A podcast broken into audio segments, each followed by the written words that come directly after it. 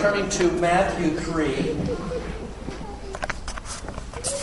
Uh, There it is.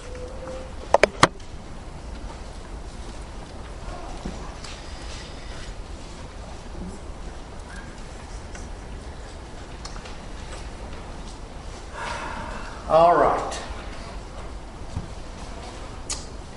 In those days came John the Baptist, preaching in the wilderness of Judea, saying, Repent ye, for the kingdom of heaven is at hand. Now, it's, it's interesting here, I think.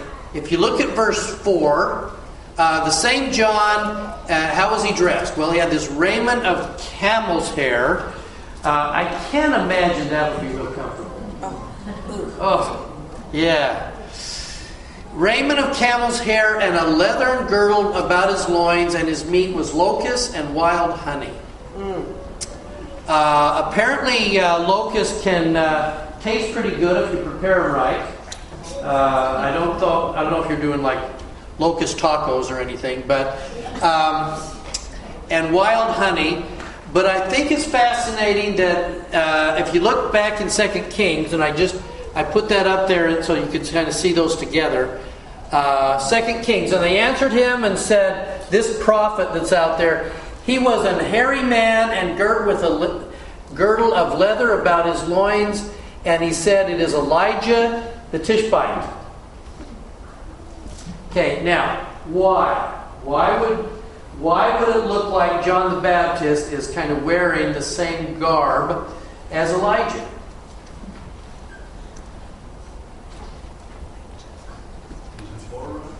Is, there's a forerunner going on here. And even though uh, uh, for John, he is going to be a, the, he's got the spirit of Elisha, or Elias, Elias the forerunner. Uh, but that, that is kind of along with Elijah, kind of begin to put these two together. Okay? So you think this was uh, deliberate? Yeah, I think so. Enough that, if you look at it, uh, John had this raiment of camel's hair. Five. Then went out to him Jerusalem. All Jerusalem started going out, to, and all Judea, and all the region round about unto Jordan. Why? Just this, if there's this crazy guy in the wilderness, why would there be this movement out towards him to hear, hear what he's doing, watch what he's doing? It is different.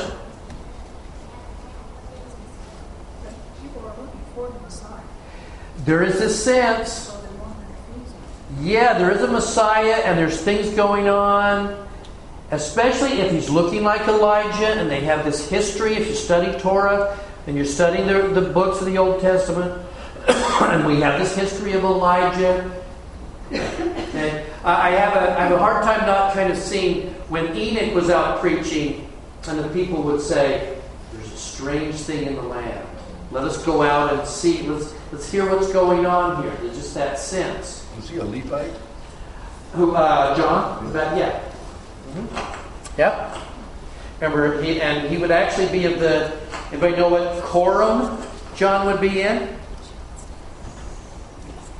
Quorum of Abia, like his, like his dad. Okay. So he's out there preaching. Now, the fascinating thing for me is we tend to call him John the Baptizer. Baptism was only a very small portion of what he did. Most of the time, he was preaching. We'd, we'd almost be better off calling him John the Preacher. But we call him John the Baptist. But a lot of there was a gospel being taught by John. He had followers. He, had, he was building a, a gathering. And they were following him and they were coming to him. They had to be good even forerunner. Sure. And what he's saying to them, and, and what message would he be preaching? Jesus is coming. Yeah, he's coming. One greater than I is coming. Get ready, get prepared, get baptized. Okay? How did baptism fit in this? Did they not do it before? And what was this movement? Was it a new church? Or what, what was this? Ah, there you go. Okay, so he is so he is baptizing, which th- there was there was what little bit we know is that there were groups out there that would do ritual cleansing. So that there were the Essenes and some of those around the Dead Sea Scrolls area and those that we have found uh, did a ritual cleansing, but it wasn't a baptism, but it was an all immersion kind of thing because uh, John was actually doing it in the river. And so part of the preaching was that they were having to be taught about baptism. Were they being baptized into a church? No, they were being baptized unto repentance. Okay? Uh, And no and, confirmation, right? and what? And no. No, there's no confirmation yet. This is, that's because baptism then, as baptism now, baptism is, in essence, is a covenant that we're making.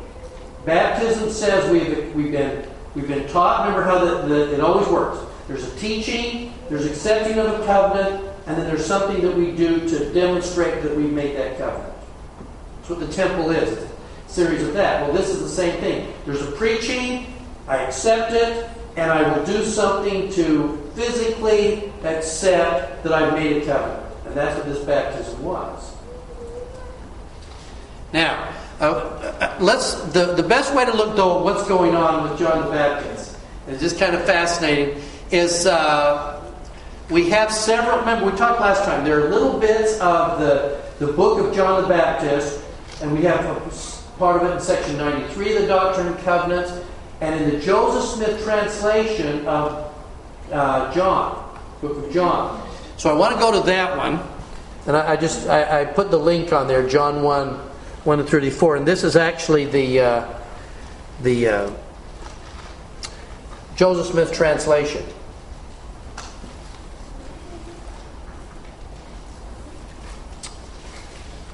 Verse 20. And this is the record of John. When the Jews, the Jews sent priests and Levites from Jerusalem. Uh, so, so there's a movement going on here, and so now you're going to have members of the Sanhedrin and the ruling class saying, we better send some people out there to find out what's going on. What's, what's going on out there? I don't know. Let's send some emissaries out there. And listen to this discussion. This is the record of John. The Jews sent priests and Levites, so better off to send some guys who maybe understand what he's doing Levitically, to ask him. And the question is what? Who are you? I love that. Who are you? Now, but, but they had some questions. There are some possibilities here. Who are you? And, and he confessed and, and denied not that he was Elias. Now, in the Bible, it'll say that, that he said he wasn't. This, this had to be turned around by Joseph Smith. Conf- and denied not, I, yes, I am Elias, but confessed, I am not the Christ. Now, listen to their next question.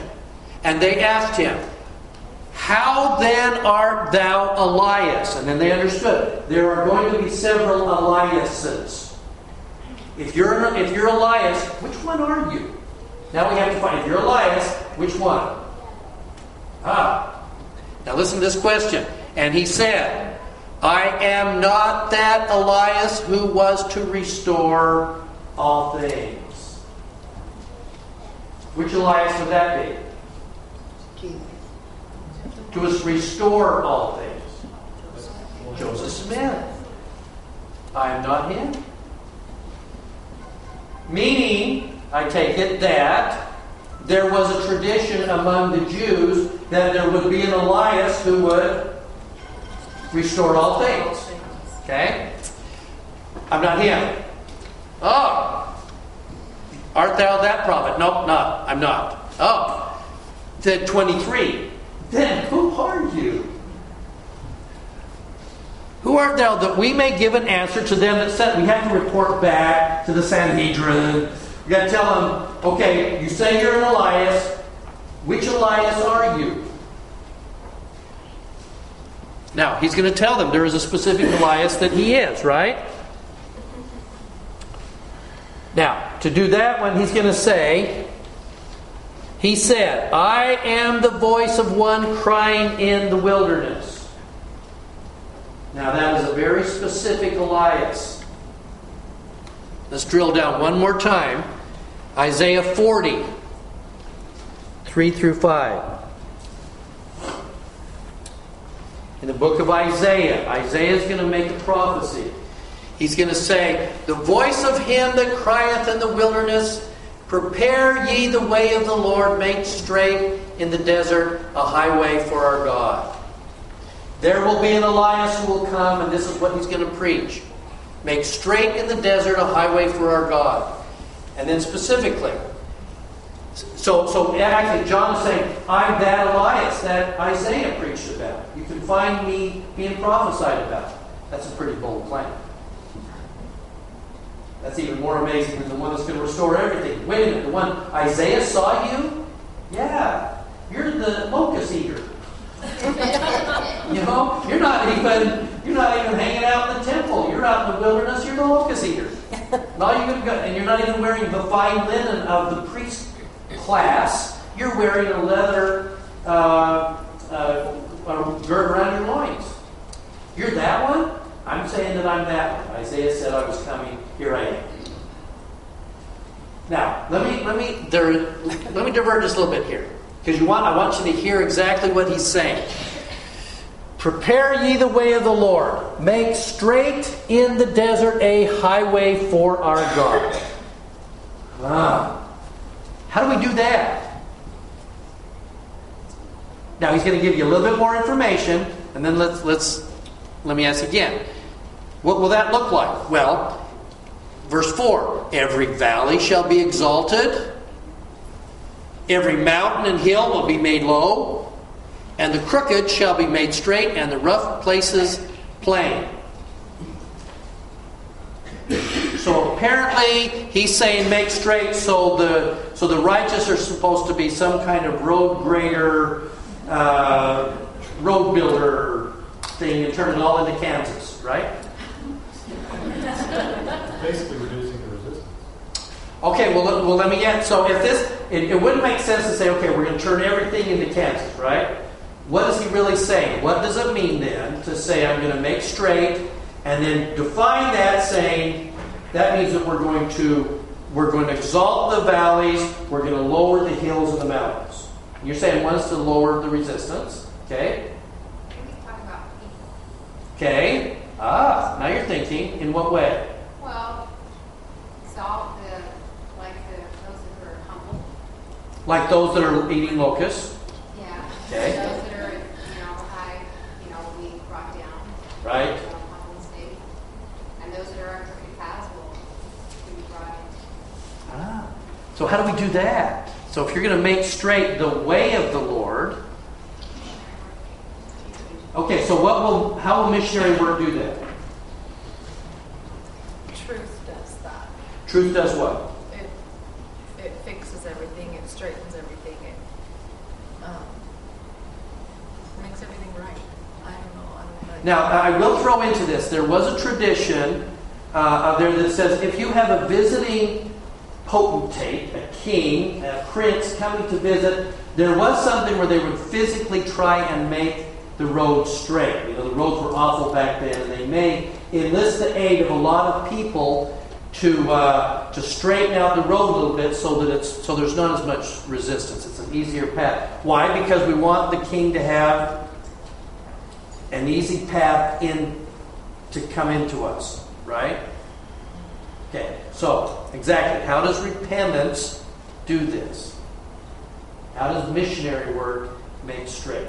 Well, when you're teaching the truth to, people, you could, like, the, general authorities and the general they're teaching this, and we know where we're at. I mean, this is the path. We may be over here, and this person may be over here, and we hear the truth, and we ourselves to that path. Ah.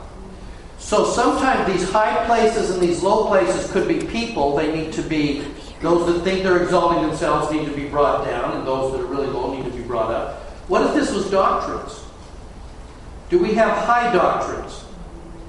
Oh, wow, this sounds like a really difficult thing to try and, it's a very complicated thing to get between us and God. Do we have low places? It's almost like it's too easy. Because the gospel requires sacrifices. We're going to talk about here at the end of the lesson. Those have to be brought up. and how about crooked? Yeah. Where in the world did you get that? Where did that? Not that we ever do that in the church. Okay, we do do that. Where we're just doing this kind of circuitous route that says we're trying to make this much harder because the way of the gospel is supposed to be easy. My yoke, he says, is easy and my burden is light. Don't make this more complicated than it is. And when you get it, it's just so clear. I just watch people sometimes torture themselves trying, even if you just take this as church, as our church doctrines, trying to make it much harder than it is. It's really simple. I've said before, this is where I have a lot of Christian envy for our, for our, some of our evangelical friends. At the end of the day, you ask them, what do they need to get up every do every day and do what? Trust Jesus. Look, just trust Jesus and everything turns out. Sometimes I really like to say that to our LDS congregations. Don't be strange or just trust Jesus. If he says do something, do it. It's not any harder than that. But no, we're going to make it more complicated. To do it my way, sort of his way. Just trust Jesus. Uh, so every valley will be exalted, every mountain shall, hill shall be made low, and the crooked shall be made straight, and the rough places plain. When we, if you see it for what it is, the gospel becomes very beautiful and very simple. Okay? And John's saying, Yep, I'm him. I'm the guy preaching this. Okay? Yeah, you know the reason why we make it difficult? It's not that easy for us as Mormons. Is when we hear something that we have to do, we change and trust Jesus. We actually have to do it. We actually have to live it, walk the walk. Whereas others trust Jesus, yeah, it's all in your heart, but then they live their normal lives. But it's LDS, we realize, gosh, we actually have to do it. We, we got to do this and we've got to follow. And again, we're going to talk about this more at the end of the lesson. It also means that if we're going to trust Jesus, we have to make the path plain. We've got to instead of wandering around, we've got to do this. And the gospel is transforming. It's, it changes us. We cannot be like we're going to find out with Peter and, and, and the fisherman. You're going to be changed. Your life will be different. Um, I, I, was, I, was, I was talking, uh, I get from time to time in my office those that are really struggling with the church or couples where one husband or wife is really struggling with the church. And because it is such a, it's a, this is such a lifestyle that is simple that when you start to go up past that, and I'm not sure if I believe in the church, and I'm going to do this and everything, it suddenly becomes a lot more complicated uh, and, and a lot harder. Yeah. Well, first of all, I was going to say it's not Kansas, Kevin. I think it's that stretch between Amarillo and. Or, or, or carry to. Uh, But anyway, what I was going to say is that um, making the path straight is the doctrines, because no longer are we blown about by every wind doctrine, every every change in thought. We the path becomes straight because we have, you know, we have the rod of iron. yeah. We we have to. Yeah, you don't get the idea that the rod of iron was kind of circuitous. It was pretty straight. Okay, I like that. Okay, so uh, back back to uh, John. Uh, John the Baptist is saying, "I'm the voice of this one," and they who were sent were of the Pharisees, who at this time of, uh, of the world would make life and the gospel complicated. Oh my gosh. Because remember, they're taking the symbolic and make it literal. Or taking the literal and making it symbolic. But mostly with these guys, it's the symbolic and make it literal. So now we need to break it down to define that so we can know. That, that's one of the reasons why it is if we, if today we suddenly got rid in Jerusalem, if we went into the, uh, on top of the, the Temple Mount and we cleared out the dome of the rock uh, and it was gone, would now the Jews rush en masse up to, to the Temple Mount? No. Why? You don't know where on that on that sacred ground the spot for the, the Holy of Holies was. And only the priest is supposed to go into the Holy of Holies. So to go up on the Temple Mount, even if the Dome of the Rock wasn't there, Orthodox Jews, Hasidic Jews especially, would not go up onto the Temple Mount because you don't know if you're standing where you're not supposed to be standing. It's just that they would make the, the beautiful gospel much more complicated than what it is. Okay?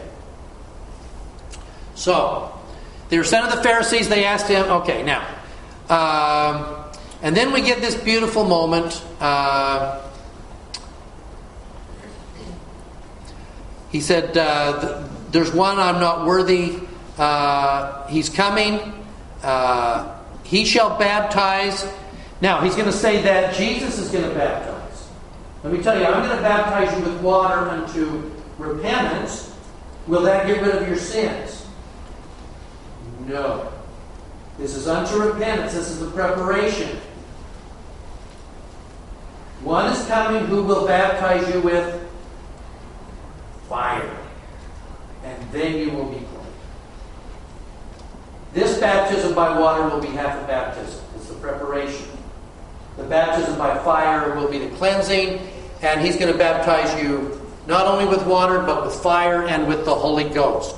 And then the next day is when we're going to get, uh, then the Savior comes. Um, John bears record, and, and this is again in his writing from the book of John the Baptist. Somehow afterwards he sat down and he wrote in his journal. When he was baptized of me, you see him just kind of the next, maybe that night, sitting there. When he was baptized of me, I saw the Spirit descending from heaven like a dove, and it abode upon him, and I knew him. And then there's an interesting phrase here that for me is, I just one of those little things. For I knew him, for he who sent me to baptize with water, the same said unto me, unto whom thou shalt see the Spirit descending, the same as he who baptized with the Holy Ghost. Who sent it? We don't know. Could be an angel, could be the Spirit. But he says, whoever, this guy who sent me said that I will know that it is the Savior because. Okay, isn't that cool? And I saw and bear record that this is the Son of God. Okay, now, from the. Yeah. That's a question. I always thought they're cousins, so they're related. So would we know? Would we know? You would think, wouldn't you? I wondered about that, but apparently there wasn't immediate recognition completely. The way that it's written, I would you'd almost have to wonder, given the relationship between Mary and Elizabeth, you'd almost wonder if Elizabeth, in the same way that Mary came down and visited her in her pregnancy, did Elizabeth go up for the, you know, for the to visit for a little while? I would think. Is there a possibility that the two knew each other? I would think. We're going to ask the same question, by the way, of Jesus and Peter and Andrew. There's some records that suggest that they kind of grew up together. There was a familiarity between them. But they may never have seen each other, John. But might not In have. the wilderness, they may never have seen each other. Uh, if we're going to have to hide John out for for uh, most of his life because we're still not sure what Herod's going to do, you, you're right. Yeah. Well, and partly too, there's one thing, like you can know someone, but you cannot know that you're supposed to baptize. You know, there, this could be more of a, and then decide to me that this was the man. Do you think this might have been the moment he knew him, but now the Spirit was bearing witness to him to say, He is who you thought he was, but now you're filled with the Spirit, and now I know him? And you know his charge, what his responsibility. Cool. I like that. I like that. Yeah. I was gonna say. Yeah. I think that makes sense, guys. Uh, it's one of those things, again, we're going to hope. Don't you want to see this video in the Millennium? That'd be great. Okay. We have a lot of questions. Oh, we got lots of questions. Yeah. All right. So now let's jump from here then. So I want you to I want you to watch how the progression of this works. So the Savior then is now going to begin to his, his ministry, and he starts his ministry with being baptized. Okay? And now that he's been baptized, what's the next step for him? Matthew 4.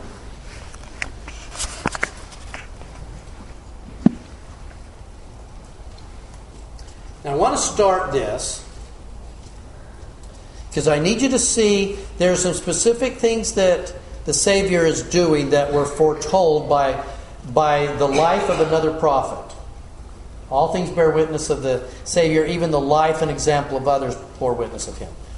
Okay? Deuteronomy 18:18. The Lord said unto Moses, I will raise them up a prophet from among their brethren, like unto thee. The prophet that is coming will do an awful lot of the things that you do. He will be like you. Or, in other words, you will be like him. And I put down just a couple of these. Uh, Moses escaped the infant slaughter. How about, uh, how about the Savior? Yeah? Moses escaped the infant slaughter. Did the Savior? Yes. Yeah. How did he escape it? Had to go to Egypt. Okay? So both went to Egypt. Both are going to come back. Right? Uh, now, when Moses is, is kind of getting started as he prepares to teach the people, he goes up on the mountain for how long? 40 days. He's going to fast and prepare himself. Okay? And be in communion with God. And we know that he built altars during that time to God. That was part of that, that worship of if we're going to worship God, it was given to Adam all the way down the line. You build altars and you worship God. Moses did it, Jacob did it, the Savior will do it. Okay? Now, 40 days, so all these, so so now we get in the beginning of this then. And Jesus was led up of the Spirit unto the wilderness to be tempted by the devil. Does that make sense? No. That's why we have the that's why we love the Joseph Smith translation of this. And I put the Joseph Smith translation above it. Then was Jesus led up of the Spirit unto the wilderness to be with God. These three temptations that are about to come to the Savior come at the end of the 40 day fast. So, what is he doing for 40 days? Communing, learning, being taught, being connected. How much before he started the 40 days did he, he still need to learn about from mortality? I don't know, but apparently a lot. There's 40 days being prepared, and he did it by fasting. Okay?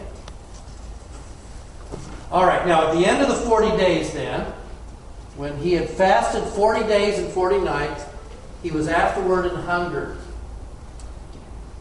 And when the tempter came to him. Now, let, us stop. If you're trying to do the right thing, when is Satan going to show up and just start to needle you? At your weakest. When you're tired, When you're tired. you know something's great is about to happen. Yeah, something great is about to happen. There's a big moment. Okay? Now, in the case of the prophet Joseph Smith, Satan hit him the hardest just before the vision. Right? Now, it's interesting here that the life of Moses would reflect a lot of the life of the Savior. When Moses has his vision, and it's in Moses 1, we just did it in Gospel Doctrine. He has this great vision. When does the Savior when does Satan come to him? After. After the vision. Not before. So let me ask you this. In your life, when you've been trying to get answers to prayer, and you got a big momentous thing to come, and you finally get your answer, Was, is that a perfect time for Satan to show up? Absolutely. Why? Confuse you? Yeah.